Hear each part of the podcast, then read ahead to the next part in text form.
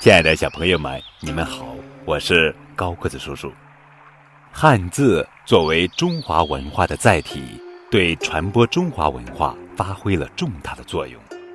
今天的节目是由高叔讲故事团队精心为孩子们录制、精选三十六个与汉字相关的故事，便于孩子了解与汉字相关的历史文化知识，帮助孩子更好地理解汉字，轻松学好汉字。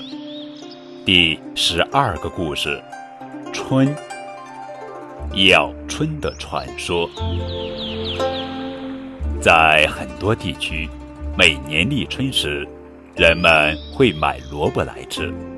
这个习俗被称为“咬春”。这个习俗是怎么来的呢？在古代，立春是个非常重要的节日。每到立春前后，人们就会聚在一起，迎接春天的到来。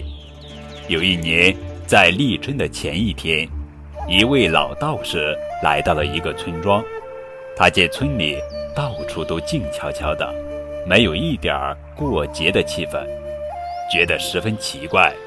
四下打听，老道士才知道这附近的村民都染上了一种怪病，全都变得浑身无力，头晕目眩，只能整日躺在床上休息。老道士走进村民家中，仔细观察了病人的症状。然后在一棵大树下坐了下来，口中念念有词。过了一会儿，老道士站起身来，走到村民家中，为村民们开了药方。在药方上没有珍奇的草药，只有一种。